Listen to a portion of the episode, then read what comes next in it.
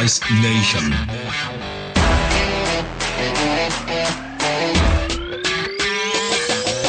Greetings and pentatonic platitudes, people. This is your positive podcast pontificator, Kevin Brown, and it is my honor having such prolific and prodigious professionals in the audience. We love P words for some weird reason here at Device Nation, the voice of operative orthopedics. One of my personal P word preferences is pulling, as in pulling someone's leg. Now, for you Generation Zers out there, pulling someone's leg, what does that even mean? It means to deceive playfully. Interestingly enough, the origin of the expression is in the criminal world of 18th and 19th century London. Street robbers working in tandem, one would trip up the unsuspecting victim, and the other would remove his money and other valuables while he was lying on the ground. Sounds like going to purchasing, right? Well, if your leg is pulled now, you won't lose your money, but you might find yourself on the receiving end of a good laugh, like the receiving guy I work with. I know it's ironic, right? At the hospital the other day, I passed him as he was talking with his boss out on the loading dock, and like a hit and run, I thanked him in front of his boss for letting me drive the forklift that morning to move some totes around and how much it saved my back. The look of horror on his face made it all worthwhile as I quickly jumped in my truck and got the heck out of there. We had a good laugh about it later. I had an even bigger laugh recently as a recipient of said leg pulling. I had misplaced my MacBook I use for navigation. Some well meaning employee had put it in a storage room I didn't even know existed, apparently. So I showed up at the OR a few days later with a reward for the nurse who had graciously gone out of her way to help me find it. I was at the control desk and asked the orderly standing there, Look, is Valerie here today? He said, Yeah, she's uh, she's scrubbed in with Joe right now. Joe, I asked. He said, Joe Mama. I just about lost it. That was just so awesome. Three quick observations. Number one, that was just comic genius. I didn't see it coming. Never considered that fifth grade might be waiting for me at the front desk that day. Number two, this orderly had now been officially promoted to disorderly. Not everyone can achieve that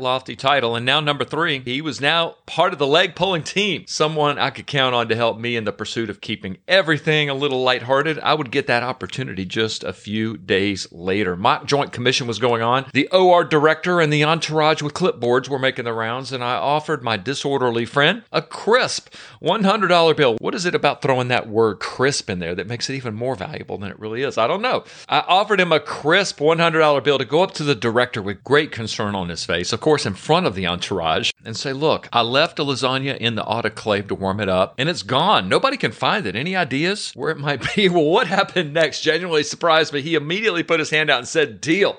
I pulled out a Twix bar and started thinking of the long term career implications for both him and me and decided to keep that hand firmly at my side. He tried to wear me down. Uh, he was going to do it anyway without the money and walked away. And it took a minute and I realized this genius was now pulling my leg. It was a comedic bilateral. You know what? Our episode today is just that part two of a staged bilateral. See how I brought all that together? We did the left last episode with Dr. Andy Schwartz. Just a great conversation. Always interesting to hear from surgeons on the front end of their career. And today, we're going to do the right, an inspiring conversation with his fellowship director at Duke, Dr. Michael Bolognese. You're going to want to hang around for that. And don't worry, the only leg pulling we're going to be doing today will be strictly for distraction and visualization. Well, one thing that really got me distracted in a good way this week was comments I received from so many of you regarding the quiet quitting thing we talked about last episode. The question I posed to all of us, including me, is medical device sales a job or is it a mission? Well, here's one I got. And I quote, listen to part of your newest podcast. I hate to say it, all the extra I do has always been my mission to serve and make everyone else's job easier. But in the past few months,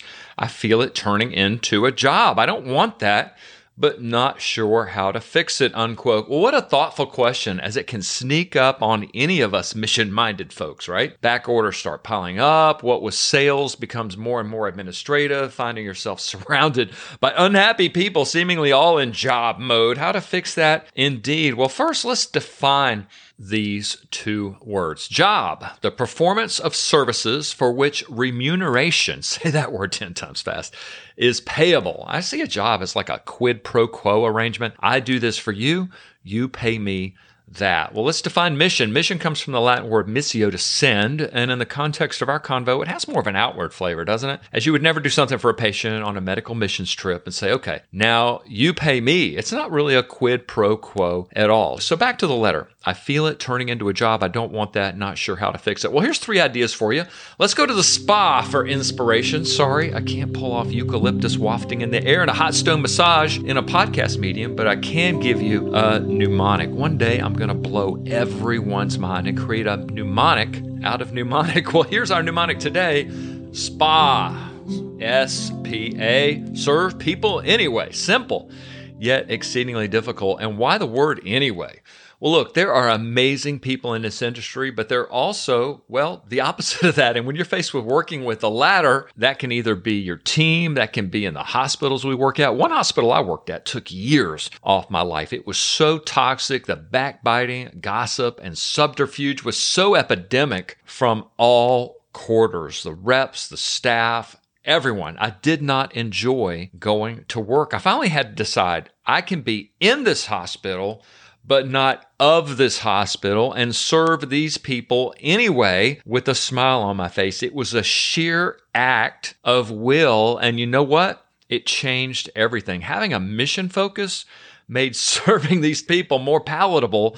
It's so much easier to love those who love us, isn't it? Quid pro quo. And we can easily fall into that arrangement on a negative end with the people who bring that misery into the workplace and start giving them the same shade they're throwing out. So here's an example for you. I'm not going to ask you to do anything that I'm not willing to do myself. Last week I was putting together trays in Central. It was the end of a long day and I had already moved 16 tons. My back was on fire. A petite CSS female employee came out, surveyed 15 trays that had gotten dropped off for a revision the next morning, I could see it in her eyes and I could hear in that big sigh. She was not looking forward to moving all that stuff. I said, Look, I've repped that system before and I know it's a big lift. Want me to load it up on this cart for you? Her eyes just lit up and she said, Please. So I loaded it up. She went to push the cart. She couldn't even get the thing going. Those plastic OR carts are the worst. So I said, let me push it in for you again. Huge smile. We got it into the dirty side. I thought to myself, okay, she's four foot nothing and has to get that 20 pound stem trial tray up there on the top rack. I didn't even wait. I just said, look, I'll load this up for you.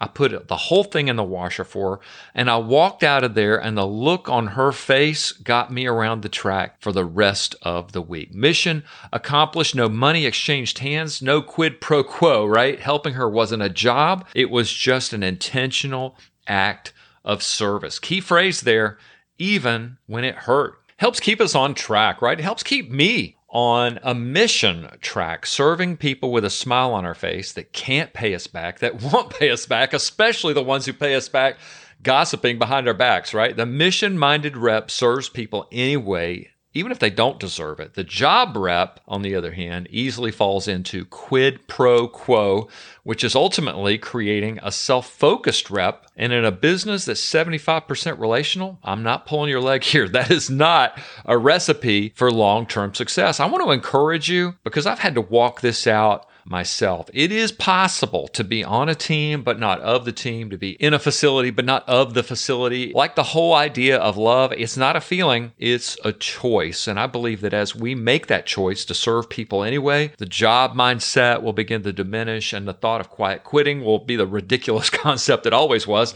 And going to work, well, it'll be more like a trip to the spa.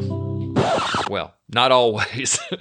we'll keep those cards and letters coming. Always appreciate the feedback. Just some incredible people in the Device Nation audience, and an amazing audience deserves an amazing interview subject. And today we have just that. A conclusion to our Blue Devil bilateral Duke Chief of the Adult Reconstruction Service, Dr. Michael Bolognese. And what better person to open us up than his very own fellow?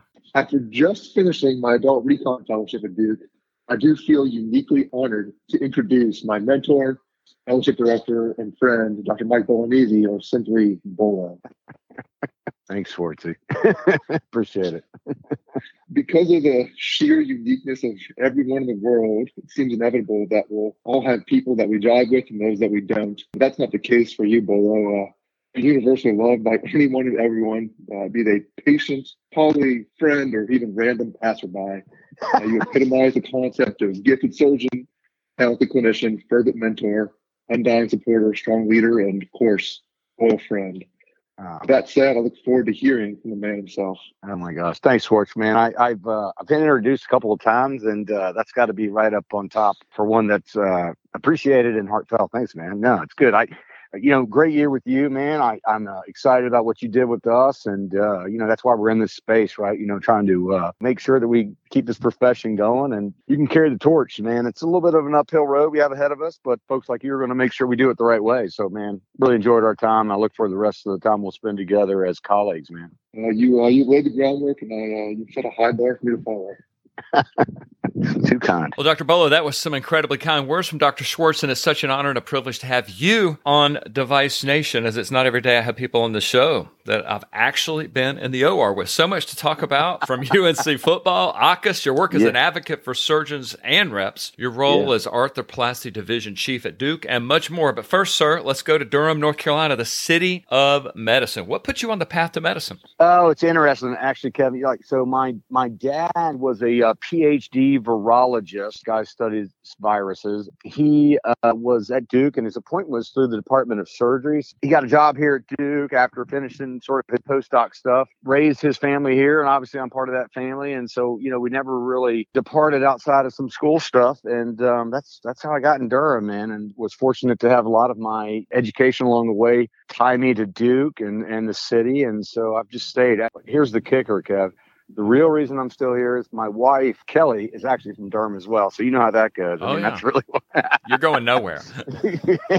that's right. She's a she's a wonderful lady. She went to Southern Durham High School. Her folks obviously were here. Uh, uh, yeah, we're Durham folks, man. So when was that moment when you said, you know, I want to go into medicine, and of all the disciplines, I'm thinking yeah. orthopedics. I think it probably really got hammered home when I was at UNC Chapel Hill, and I was you know trying to figure out what to major in, and and I was uh, walking along the football team from 1989 to 1993, I sort of interacted well with the sports medicine staff that covered the team. And I think at that point, I sort of figured that, like, man, orthopedics seems pretty cool, you know? And so maybe I'll major in biology to like get on that track. sounds a little bit like cliche, but a lot of people that go into orthopedics have some sort of like sports tie at some point. And I think I, I count in that group. Obviously, I didn't go into sports medicine, but that's probably like what first got me thinking about it. Did you enjoy your football career there under the legendary Mack Brown? I did, man. What a wonderful guy, man. He's a great mentor. You know, when I first got there, we were one in 10. That was our first year, 1989. And actually, I don't know how many people know this, but the year before that, in 88, Mack was also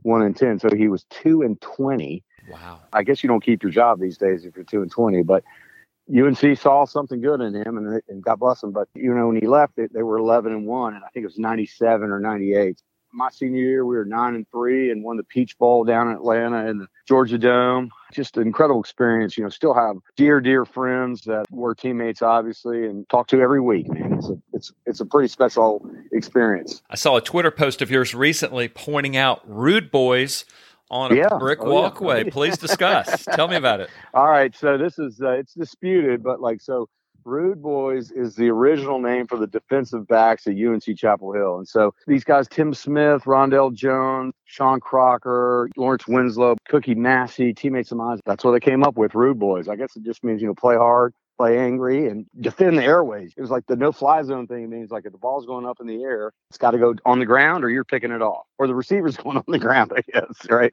Love it. So you went on to Duke for medical school and then the University of Utah for your orthopedic fellowship. Uh, right. What was yeah. that experience like? Incredible. So I, I, trained with Aaron Hofmann, obviously a great in hip and knee arthroplasty, sort of a giant. It was a uh, fellowship just with him. You know, a lot of these fellowships these days, like ours, Kevin, you know, it's uh, multiple faculty, but that that was a single faculty fellowship at that time. And there's pluses and minuses around that, but it was awesome, incredible, you know, formative, just an incredibly supportive guy, super bright guy, multiple patents. The really neat story about Aaron Hofmann, there's lots of them, right? There's like so many, but a great one is he's the guy that came up with this idea about an ultra liner where, you know, of course, you know, the PCL goes, but you put a CR right. femur, but A to P congruency that keeps you okay. It was an idea he had for one patient. As you know, every company has some version of that now, right? Right. When I tell this story, I always laugh because I say, you know, it's outside the box. Get rid of the box in the middle of the femur. Don't need a post. You can still have AP stability and take the PCL.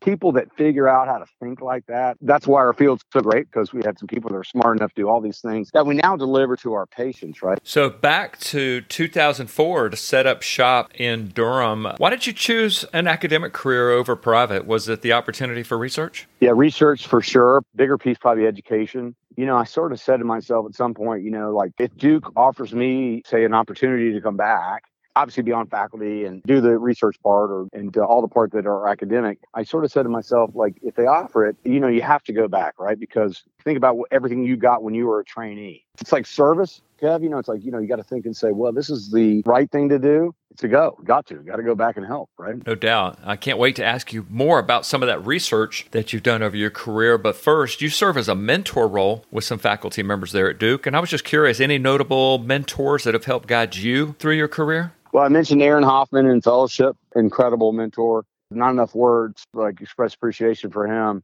You know, Jim Urbaniak, he was the chief when I was a resident. And uh, also, I worked in his research lab. Tad Vail, who was the head yeah. of joints, went on to UCSF, current chair there. Incredible mentor. I've got some external mentors that are meaningful to me. Dan Berry at Mayo Clinic's a big mentor to me. Jay Lieberman at USC Keck School of Medicine. It's interesting, man. I also a great mentor. That's my partner, Bill Jiranek, you know, came down from. Oh, yeah. What a guy, you know, what a partner and mentor. It's like, you know, it makes going to work easy every day. Well, doctor, here we are, 2022 Tell us about your practice these days. Yeah, so practice obviously steeped in hip and knee replacement. I think we're in an interesting time, you know, right now. We're trying to figure out what, you know, value based care means. I actually think of it as like an exciting space. Right. I think we're in a position where we can probably get in a spot where it's recognized that we deliver not only the operative care, but even the care that gets people ready for surgery, maybe even keeps them away from surgery and takes care of them afterward. All those things have to be sort of recognized. CMS just published a 10 year strategic roadmap prioritizing value based care. For people on the sidelines that are like, what do those three words even mean?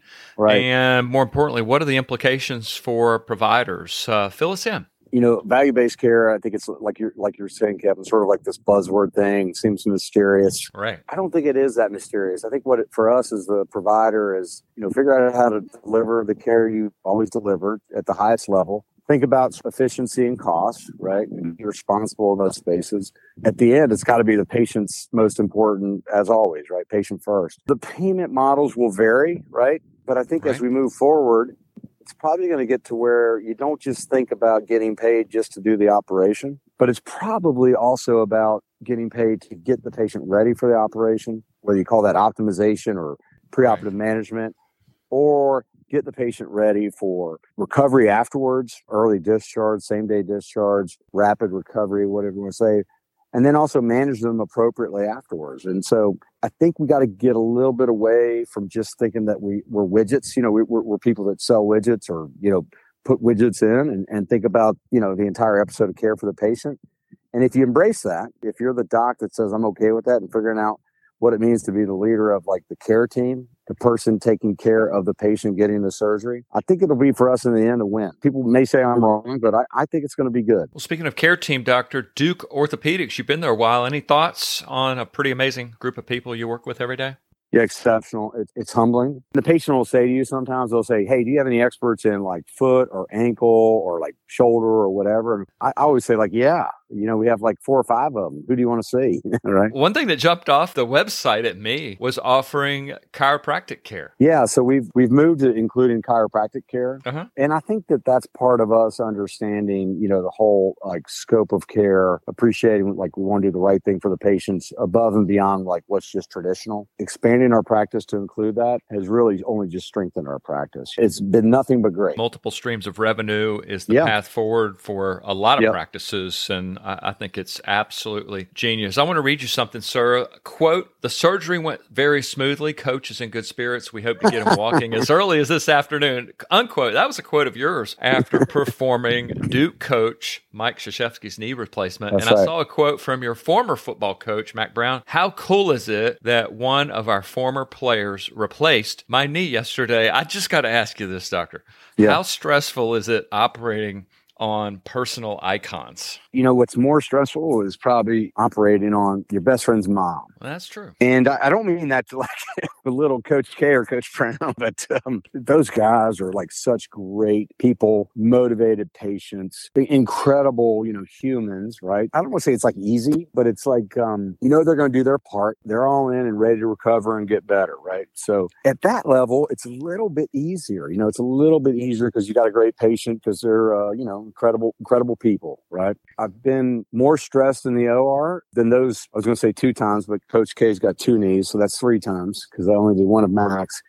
He'd already had one done, but um, the way to get through situations like that is uh, be smart enough, I guess, to pick to operate on people that are incredible folks. Again, I would never try to say like, "Oh, it's nothing." Didn't think about it, man. I, you know, of course you did. Of course you did. True. Well, talking about stressful cases, just for a second, I yeah. will never forget being in a case with you and two other fellows, and the case was starting to drift in a little bit of a negative direction, and you said, and I'm going to quote, oh, "I'm boy. starting to get that not so fresh feeling," and, and everything turned out great, and I got a line that I I, I use it to this day. Yeah. I just wanted to ask you, what's the strategy mentally when a case is trending that direction? I guess my response to that, as you like highlighted really well, is to try to make light of where you are and obviously, you know, patient first. Right. Make sure we're not in real trouble if my approach is a little bit of levity, I think that like the people that trained me along the way, let's say Tad Vail, like, you know, I don't think his heart rate ever got above 60, right? You know, I'm just right. being kind and cool and even measured and not, you know, overreacting to anything. And if you're the boss, so to speak, or you're the surgeon in the room, I think if you take, take that time to recognize that everyone around you is watching you, they're taking yeah. cues from you. It's sort of like being the head coach. You, you spoke just of uh, Coach K and Coach Brown. Everyone's watching, right? And so That's true don't ever forget that and use that obviously to make sure everyone that's around you is going to help you get through it because they understand hey we're, we're okay you know again for me it's make a little joke about something but understand you know we're still very, very serious about the care obviously what's the wrong thing kevin the wrong thing is blowing up and yelling at somebody that helps no right. one right. and we see that right you know no one's perfect I'm sure I've gotten to that point at some point. It's not best for the patient. It's obviously it doesn't help the folks that are helping you in the operating room at that point in time either. Well, part of your practice has been acting as a coach with yeah. residents and fellows. So, yeah. what does that look like in your day to day? That's why I wake up every Monday excited to go to work. Right, every year everything starts anew. It's like it's like right. a, a, new NFL season or a new MLB season, and it's excitement, but it's because uh, you got a new class of trainees, and uh, you know it's incredible. I mean, I guess it's what coaches think about. I guess it's what teachers think about. I guess it's what anyone in the education realm thinks about. They think about another opportunity to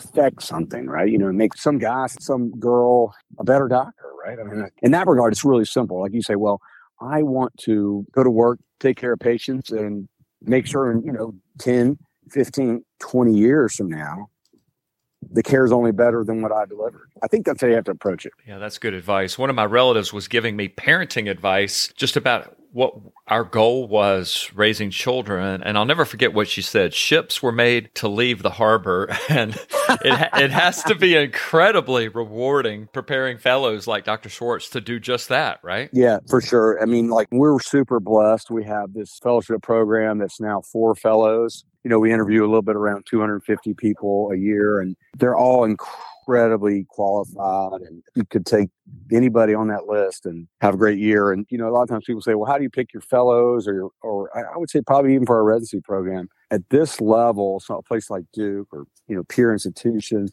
they're all incredibly qualified, exceptional people. It make me and you feel really bad about what we did in college, right? You know, and or what we right. didn't accomplish. So at that point, you're looking for people that are just, you know, someone you want to be around for a year or for a fellow or five years if they're a resident and help them on their way. At that point, you're you're winning being around them as they train. I was online looking at your patient reviews. I'm going to read one of them. Dr. Bolognese is excellent and always listens to my concerns and provides superb care and compassion. He was assisted by Dr. Andy Schwartz, who also provided great care. There's that name again. I am yeah. very pleased with the care I consistently receive at Duke Ortho. Your online patient reviews, sir, are exceptional. And I was just wondering if you had any thoughts on what it takes to create a positive patient experience clinic's tough, right? I mean, patients aren't happy. Sometimes something's not going great. Most times, if you're seeing someone for the first time, they've got a problem that needs to be fixed, right? Whether it's an arthritic hip, arthritic knee, or maybe it's a you know already replaced hip or knee that needs revision. And so I think the key is it sounds a little hokey, but I think you got to think about being in their position, think about being the patient. Right. You know, because if you do that, you know, I think it makes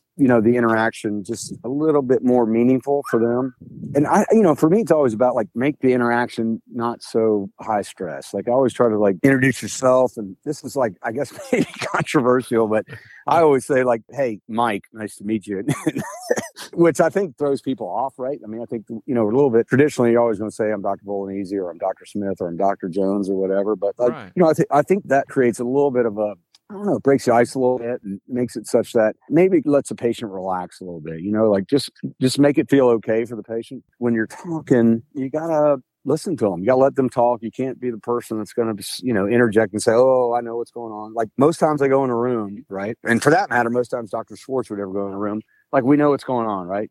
Kevin, you know the deal. Like you look at the x-rays, you already know the problem. You got to let the patient share where they are. It's not the quickest thing to do. It's not the easiest way to do it. I think it's part of the relationship you develop with the patient that helps you after, let's say, the surgery happens, right? Because you're saying, Hey, I understand where you are. We're going to get you through this. You got to be positive. It's like, that goes back to the coaching thing, you know. I guess. Sure. It's, it's like, hey, look, we're going to win this thing. It may not be easy, right? We may be down in the first quarter, right? But uh, we'll get there. Such a huge component of empathy is subordination. Yes. You're yeah. lowering yourself by doing something just as simple as removing titles, removing Yep. letters after Yep. your name. Absolutely. You're doing that. I think that's incredible. Let's go in the operating room for a minute, Dr. Bolo. Uh, what's your favorite procedure these days? I'm sort of a little heavy on the knee side. I've always have been. I mean, I think you know most folks that do hip and knee, they're a little bit biased one way or the other, and I- I'm a little bit knee heavy, so I love knees. I just think you know everyone's a little different. Um, people say, "Well, don't you get tired of doing knee replacement?" And the answer is never.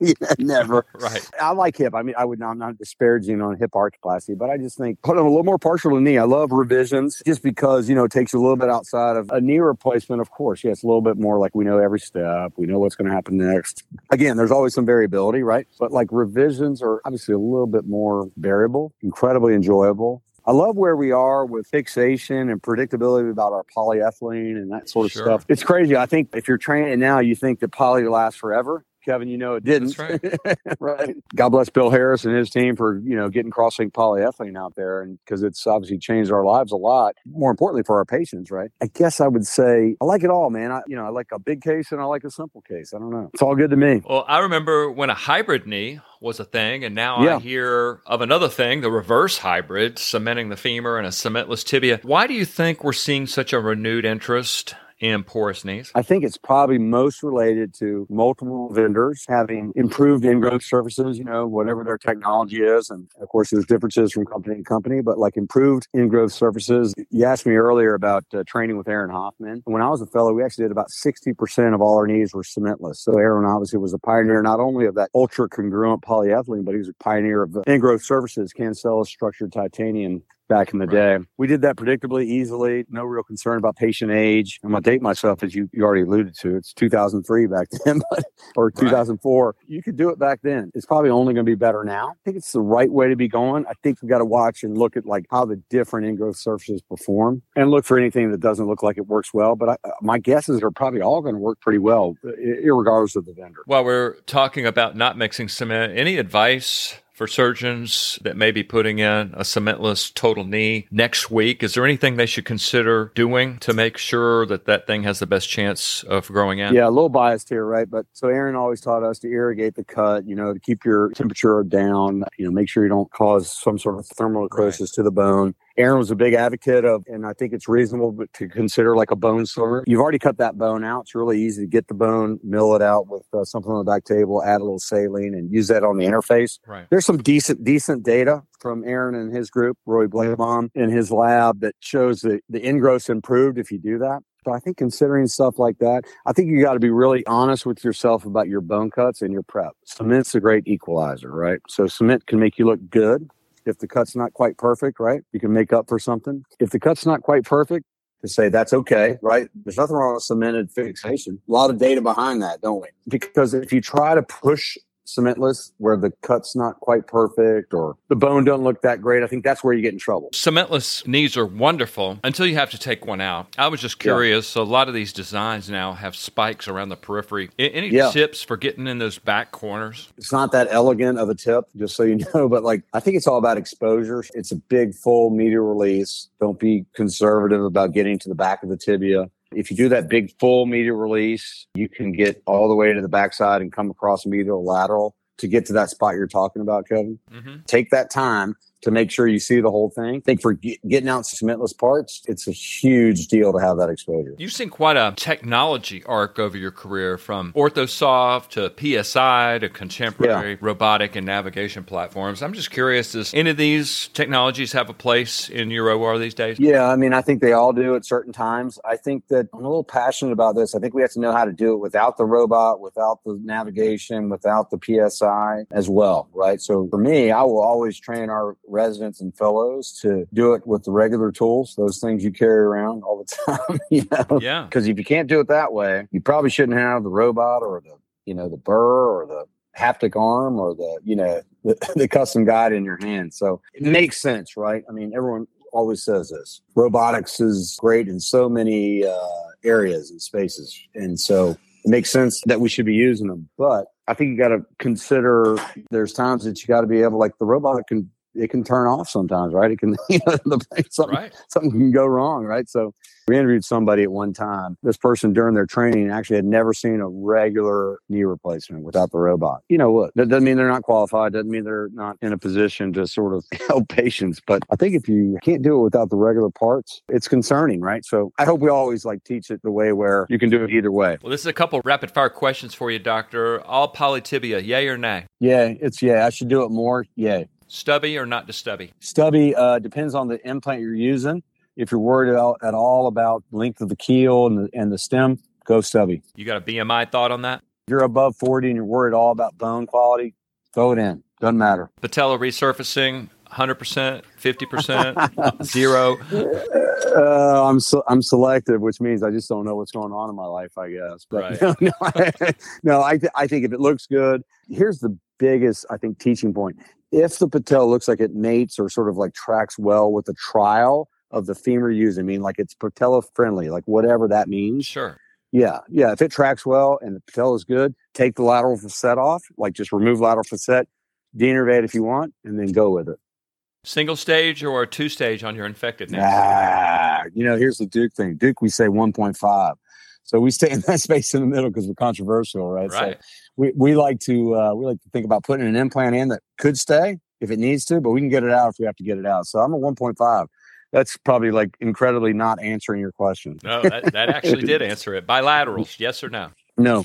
Okay. I'm done. Uh, yeah. I think it's, you know, I'm not against if someone does it, it's totally fine. I just think we, we've stopped offering that, or at least I have you know, mainly outside of concern about complication rate and sort of increased complications, although it doesn't bump it up that much. And you can find studies that say it doesn't. My concern about bilateral is like, I think it bumps your complication rate up slightly enough that why would you do that if somebody can just wait, you know, three, four months and get the next side done? Do PS knees have any place in your practice anymore? have you gone completely ultra congruent? I'm, you know, 100% ultra congruent since I came back to Duke in 2004. That's the only knee I've done for primary setting. I, I, I shouldn't say only. I, am sure there's a couple of like, you know, posted knees that I've done, but very few out of the, you know, six or 7,000 or so to date. So, I mean, I would say, uh, man, it's ultra congruent. And like, I'm not saying it's the best bearing, but it's, uh, it's, it, it works very well. It's very predictable. Have CPS polys replaced uh, kicking the door down on a CCK for your primary knees? with collateral instability? I don't think it's completely gone. I think I think having the you know having a working within a system where you can get to that increased level of constraint, the highest level is always going to be something I think you want to have in, in your back pocket. Look at the hips for just a second. Posterior, direct anterior. Yeah, super controversial. I'm posterior, but I'm very, very glad that I run a division and a fellowship where our trainees see every approach, whether it's direct anterior, anterior based muscle sparing, direct lateral, or posterior. So if you train at Duke and fellowship, you'll leave here seeing all four of those approaches. And I'm proud of that. Templating still part of the routine? It's got to be. It's got to be. If you're not templating, you know, it's, I, shouldn't say irresponsible. That's a little bit risky, but I mean, like, why not? It's like looking at the playbook before you, you know, play the next game, right? So right. Of course, of course. Threshold for dual mobility. Increasing. I'm still one of these guys that's a little bit. I just want to make sure we're not over uh, overusing it, sort of thing. You know, I, you know, I went through a tough tough time more for the patients, but you know, for the doc as well, doing you know, dealing with metal on metal. So I just want to make sure we don't create the next version of that. You think we might get a not so fresh feeling one day from these uh, dual mobility metal liner interfaces with these modular shells? Yeah, I well, I think the risk is there, right? And so it may not be an acute thing like we may have seen with some of the you know early cup failures on the on the MOM side, but sure you may see something long term that requires revision that didn't need to be revised if you hadn't used that bearing. So yeah, no, I'm, I'm I, have I have concerns. Here's a quote. I think I might have finally figured out the hip spine relationship. you wrote that recently, and then you know when we start throwing out words like pelvic incidence, sacral slope, combined anteversion, a lot of people get that thousand yard stare. Anything you can tell us to simplify our lives on this subject? I think recognize that there's a relationship between spine disease and dislocation. Understand that most times times, here's the real simple man's version. Most times, simple man or simple person, most times you're going to add a little anteversion to the cup. If you think you see enough spine disease, that's significant. Now, you got to be smart enough to understand that every now and then, I guess it's less than 10%, you want to just leave the cup where you would have, or even take a little version out. And it's all about what the spine's doing at that point in time Right. But it's probably more about recognizing that there's this correlation to spine disease and dislocation and preoperative counseling with the patient and planning whether using adjunctive technology CT based robotics, do something maybe, or dual mobility even as you just asked about. Right. Do something to maybe to protect yourself and the patient, more importantly. Where are we on metal allergies? Yeah, so metal, I think it's real, man. I'm not, you know, I'm a little biased because I, I, do uh, work with a company called Total Joint Orthopedics, and so they have a uh, you know non cobalt chrome knee that they've brought out, but other companies have a version of that, of course, and have had. I think we're seeing more metal on metal, or if you're going to call it interface or something cobalt, chrome, allergy related failures. And so I think that recognizing this is probably what's most important. I don't know you have to change your whole practice. Recognizing that this is something that may be real or missed particularly on the revision side, look for it. I think it's something real. For the historical record, we talked about infected knees. I've gotten so many calls over the years asking me, what are the ingredients for witch's brew that they use oh, over yeah? at Duke? Can you just once and for all? So I gotta give I gotta give a shout out to Bill Hardaker, my former program director, and right. may he rest in peace. I gotta give him credit for at least part of the formula. So he's used uh, some version of this to irrigate out cases. Golly, you know, when I was a resident, so in the 1990s. And so here it is. So it's, you know, it's betadine, of course, it's betadine. And usually we get it out of the uh, Foley kit, so it's sterile. And that's the concept, you know, that's that's debated about like how sterile that is, but uh, that's as sterile as we can get it, I think. Right. And then we, we put in hydrogen peroxide, it's usually about 200 cc's of that, and the saline. Don't tell anybody I told you that. I will not. I'm so glad you brought up the Foley aspect because I've heard that over and over. We don't have sterile betadine. It is. I think obviously you don't want to like grab the bottle off the side of the wall or whatever. Let's look at some publications for a minute, Dr. Bolognesi. You did an AAHKS presentation in 2012 entitled Why Are Knees Failing Today? And here we are 10 years later. Why are knees failing today? it's interesting. I think we've gotten into this area right now where knees are failing right now, mainly related to probably, um, I think fixation. Like fixation is uh, our biggest issue right now, which right. It seems crazy, right? We sort of probably thought that we figured that out. We haven't. I think it's the latest and most developing concern around tibia. So in 2016, you did an AAOS presentation comparing metal on metal THA with other bearing options in the Medicare populations. Yeah. Is it ceramic on poly going forward, sir, or does metal on metal and ceramic on ceramic still have a pulse? Uh, I think it's probably ceramic on poly, and um, just because of the predictability of that bearing surface at this point and what we've learned from you know registries within the United States like AJRR, but even outside the United States, I think that's a very safe bearing and you know responsible bearing to be using. Well, Dr. Bolognesi, have we ever brought up salamanders on Device Nation? The answer is no, but today is oh, that gosh. day. Today is oh, that boy. day from science. Uh, no, from science advances, humans have salamander-like ability to regrow cartilage in joints. What did you find? I can take zero credit from this. We at Duke have an incredibly strong basic science research program as part of our Department of Orthopedics. And I have to give our chairman, Ben Alman, a shout out about having developed that. And so this is one of those projects where you're the surgeon in that space. You're sort of get, uh, you're, you're lucky to be involved and just stand and watch. But the point is, is that like there are opportunities for regeneration of the different tissues in and around the joints we operate on. And of course, a place like Duke's got to be the place that's like trying to figure out where the opportunities to do that. So right. the reality is that cartilage can probably recover, but not always, right? We know that, right? That's why we do hip and knee replacement.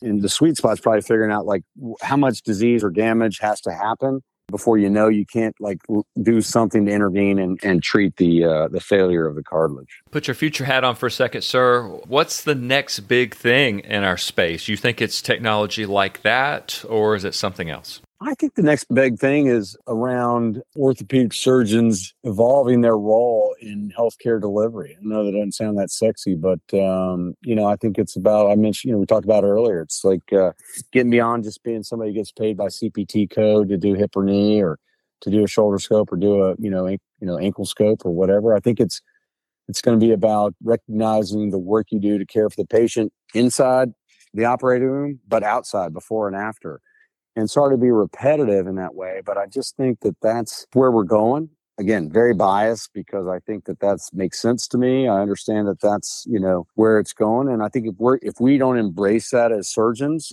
people make this point a lot. Like, remember when the cardiothoracic surgeons said they didn't want to do, you know, caths, right? They didn't want to be the people doing caths, right? Well, right not exactly the same you know comparison but like we don't want to all of a sudden not take care of hip and knee arthritis or musculoskeletal conditions. We want to take care of it whether it's operative or not and i think that's the next big thing and um, um, i think it's just evolving how we train our folks to be beyond like uh, i'm just going in the operating room and doing hips or knees or shoulders or whatever i'm gonna I'm going to take care of the patient front and back and uh, and own that care. I want to talk a minute about some of the positions you've had. Your entire career is just chock full of offices held, committee assignments, leadership positions. Uh, I was just curious, any thoughts on what it takes to be successful in that role? Kevin, I think, you know, the first thing is being available, like to get in positions of leadership or, you know, responsibility in, in anything you're in is you know, saying yes, you know, saying, oh, yeah, I'm glad to do that, or I want to help out.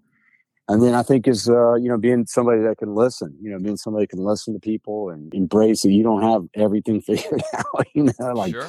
you need advice, you need, you need people to help you make decisions. And so if you're someone that is, you know, you could always say consensus builder. It just sounds so like, you know, that's what they always sort of say. But I think, I think it, it, there's some reality to that, you know, and just understanding that like, look, if I knew every answer, I wouldn't talk to anybody. Right. So Right. I'm, I'm pretty good about talking to people, I think. And so it's benefited me in those uh, groups that you reference. I think it's just, if you carry yourself that way and, and think about interacting with people that way, you, you probably move up to those positions of leadership. First time I ever saw you was in a position of leadership at my favorite yearly meeting I put together for my distributor at the Grove Park Inn, the North Carolina Orthopedic Association. Yeah. You've worn a lot of hats there, including serving a term as president. Tell us about it. Yeah, incredible experience, great group group. You know, the best thing about something like NCOA is like it brings together people that are, uh, when I say people, obviously the docs, but uh, beyond that, I think that, you know, from different sort of employment situations and whether you're academic or you're private practice, I think it's right. the neat thing is you all get on the same page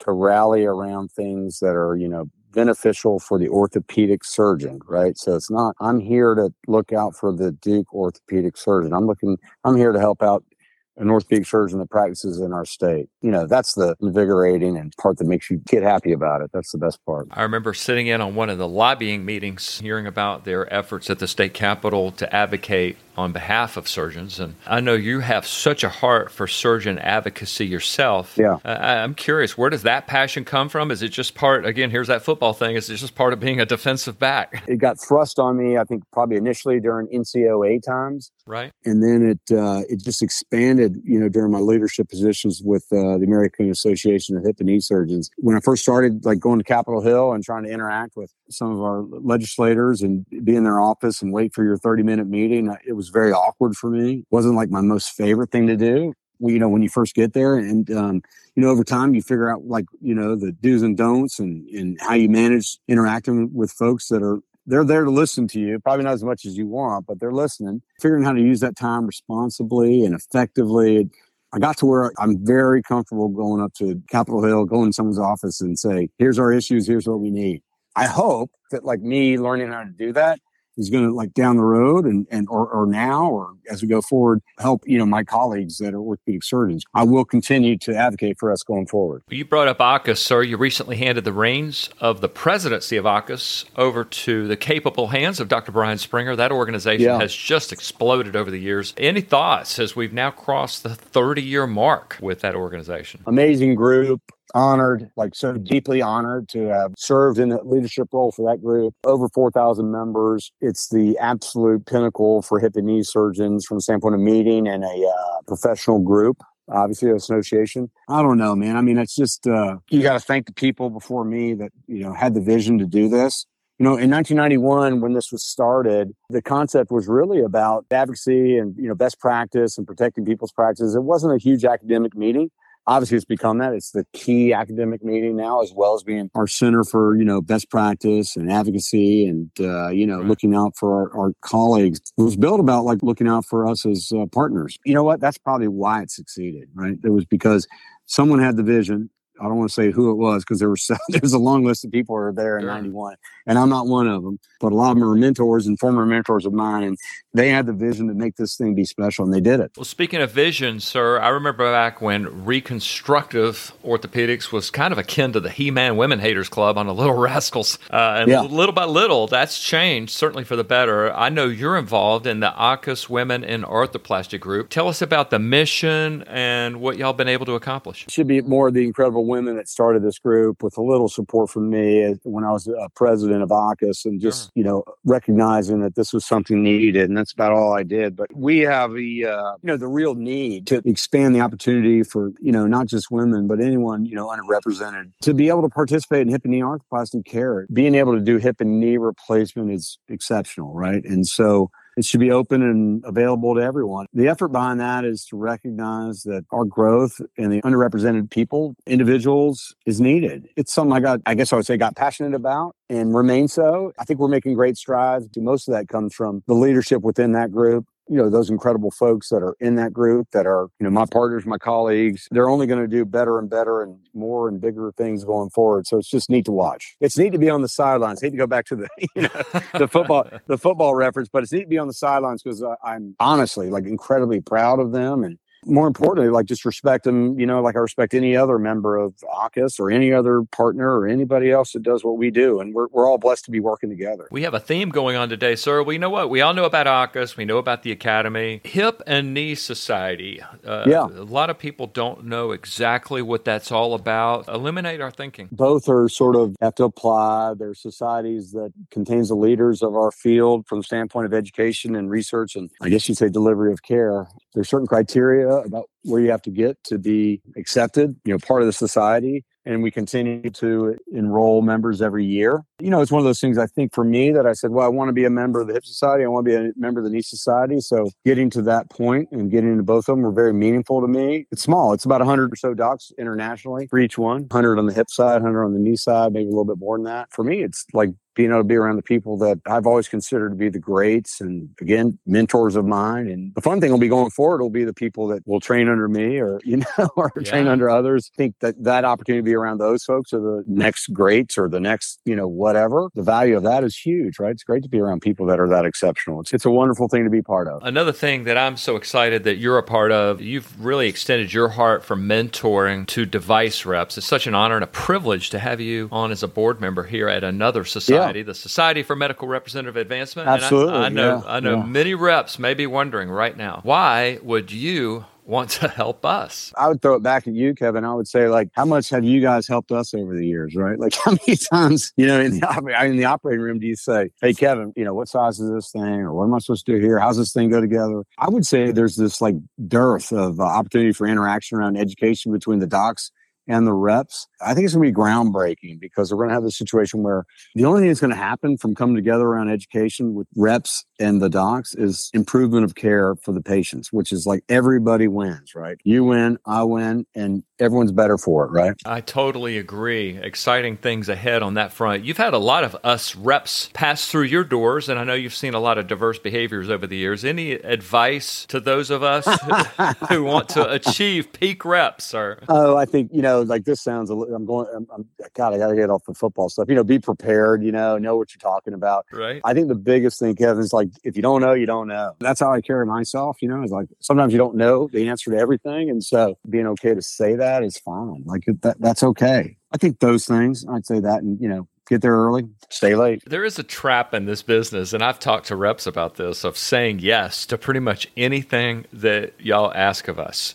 You know, hey, uh, Kevin, is the offset three millimeters if I choose this head? Um, yeah, when we really don't even know what we just said, right? We just feel obligated to say yes. I think I'm always very respectful when you know someone says, "Hey, sorry, actually that's not quite right, doc." But uh, I, I respect that more, to be honest. Or even if you mess something up, like say, "Hey, I'm really sorry, doc. You know, hey, that thing's not nine millimeters; it's eleven. My bad." Like just you know, because the worst thing is to find out about that two days later. No doubt. It's a lot easier to manage it in the OR than in your uh, waiting room. So, Dr. Bolognesi, any good rep stories that you can share with us from your career? Oh my gosh, uh, how much time do we have left?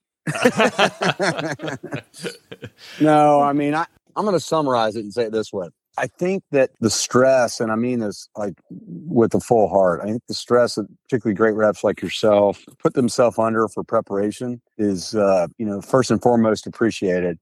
And I would say the prep, as you know, if you're a good rep, goes beyond what the case ever needs, right? Right. You know, you asked me a lot about stress around uh, Coach K and Coach Brown's surgeries. Like, I have to think in my heart of hearts that like most times a rep will probably again if they're a good rep they're probably more stressed than we are you know which sounds you know you say whatever you know it's not the funniest or you know most unique story but i just would say it's more sharing that like i hear where you, you guys and girls are I respect it. Thanks for what you do, man. I just I know I know every you know every every every night before whatever case must be. Oh, it just stresses me out to think about it on your end because I don't want to say I have the easier job, but man, I you know some days I wonder if I do.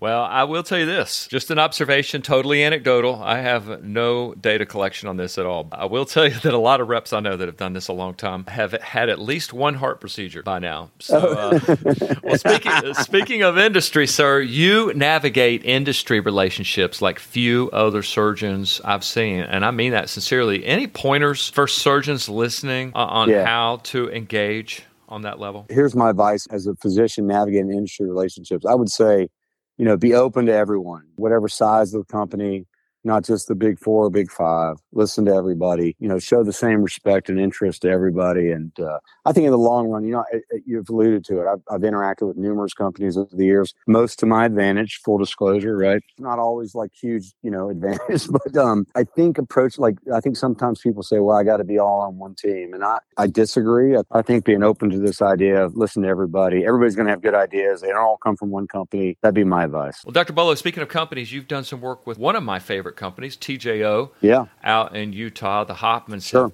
Both of them have done just an incredible job building this thing. A lot of energy and excitement in the small to mid sized space these days. Yep. I wondered if you had any advice to the small, mid sized companies and their reps on carving out a place at the table these days with these two vendor pressures and working within the confines of these large hospital systems. understand and have great expertise about your product and then also deliver the highest level of service right so you may have to be that rep that's above and beyond and you know for a company like tjo we've seen them grow sort of with that mantra and i got to give credit to both aaron's aaron hofmann my mentor but also aaron with an e hoffman the president of the company for i think instilling that sort of approach for the folks that are on the sales side recognizing that you've got a great product, even though you're not one of the big fives or whatever big fours. Sell confident, always be there, be available. The volume will grow, and uh, they've done a great job with that. I got to give them credit. You know, spending some time with you, Dr. Bolognesi, I, I've heard the word family on a bunch of different Yeah. occasions. I know it's so important to you. Would love your advice uh, to surgeons and reps just on balancing the needs at home with the crazy hours this business can demand of us. Yeah, it's imperfect advice. You know, force yourself to make that time. You probably won't, whether you're the doc or the rep, you'll miss something. Be, uh, I guess, or honest enough to say I'm sorry that I missed that, and uh, you know, make up for it. Like you know, plan, look forward. It's all about planning for me. Like I have an incredibly busy travel schedule, talk commitments, operative, you know, whatever. Every like everybody, right? And so, you know, I think taking the time to look out six months and say, you know, got a volleyball game there, I got a lacrosse game there, and it's probably a planning thing. It's not that this is it, it's it's not a it's not like a uh, monumental piece of advice. is just plan, man. You got to plan because those things in the end, as you know, are you know they matter more than just the work piece of what we do. You can't you can't do great at work whether you're the rep or you're the doc unless you're um, you know managing what's on home you know what's on home plate. Well, family's all about legacy, sir. And as we close up shop, what do you want your legacy to be? I think I want to be considered, I guess, as an expert in hip and knee replacement. You know, I guess you could say, well, maybe you're you're there. I think there's some greats, right? There's some greats in hip and knee arthroplasty, and I want to be thought of by the people that I trained and the people that I've met as someone that you know did it at the highest level. You know, did it absolutely at the highest level and uh, was committed, and you know didn't just do you know care for patients, but also research and education to improve what we deliver. And um, I hope in the end that like I guess I would say, like, to get back to one of your earlier questions, like, you know, you asked about mentors. I want someone to think of me like the people I named to you earlier. I want to be, you know, in that short list of people that are, you know, incredibly important people in orthopedics and helpful people and, you know, uh, well thought of. And I, I, I, I want to be on that list of people that says that's someone that helped, uh, you know, hip and knee arthroplasty only get better. That's, I, I guess that's it, man. It doesn't sound that complicated, but that's, that's what I think of. Well, that's strong stuff, sir. You're so invested in people, truly a man in full. Us industry peeps appreciate you so much yeah, and, and, your heart for the work we do. And I, I, just wanted to say thank you for coming on yeah. and sharing. Oh, thank you, Kevin. Your amazing life with us, sir. Appreciate Kevin. Thanks for what you do and Device Nation, man. And uh, it's cool stuff. I, you know, I'm. Uh, I'm not quite as savvy as Schwartz, who who let us off from the standpoint of uh, you know the internet, but I'm trying to keep up, and so that you know that's what's fun about training people, right? It's like you know you stay a little bit more involved in what's current. I guess you can get it from your kids, you know, Instagram and Facebook, but uh, even our trainees like keep me a little current. So I, I really respect what you've done with Device Nation and with uh, these efforts on along the podcast standpoint. I'll, I, I'd love to finish one story if it's all right. Oh, please do. So, you know, you asked me about Coach Brown earlier, and I think the point I want to like raise here, your finishing question about like, what do you want to be remembered for? When Coach Brown came back the second time to North Carolina, which is right now after winning a national championship in Texas, he's sort of this sort of mindset. And, and if you walk in the uh, football complex, there's a huge sign. It's got a, it's a backside picture of one of the players, and it says hashtag, or maybe that's a hashtag. It says 40 year decision, 40, like four zero, right? Not four year I'm going. So it's yeah. not four, it's 40. Right. And so I guess I would want to say that I think like for our trainees, think about that. Like residencies, I don't want to like copy them completely, but it's like a five year decision, you know? Right. If you think about mentors and where you train and what you want to do, like think beyond the five years or think beyond the one year fellowship. Like I've learned so much from Coach Brown, like embracing the idea that this is about where does this kid end up when he leaves Chapel Hill? And I guess I would say maybe, like maybe you said what your what do you want your legacy to be? I might say that maybe I want my legacy to be is like when people leave Duke, you know, whether they go into joints or whether they're resident, and for sure if they're our fellows, it's more about where they end up 10 years and 20 years and 30 years later. And that's what's important. Inspiring and sage words there. Wow, what an incredible conversation. I want to take just a moment on the sign he spoke of at the stadium. Corporate listeners probably thought he said fourth quarter decisions, so I wanted to repeat it just for clarification purposes 40 year decisions. That really speaks of a mission mind, doesn't it? Not a job, not a career, not quid pro quo. Great quote by Sean Covey. A career is a profession, a mission is a cause. A career asks, What's in it for me?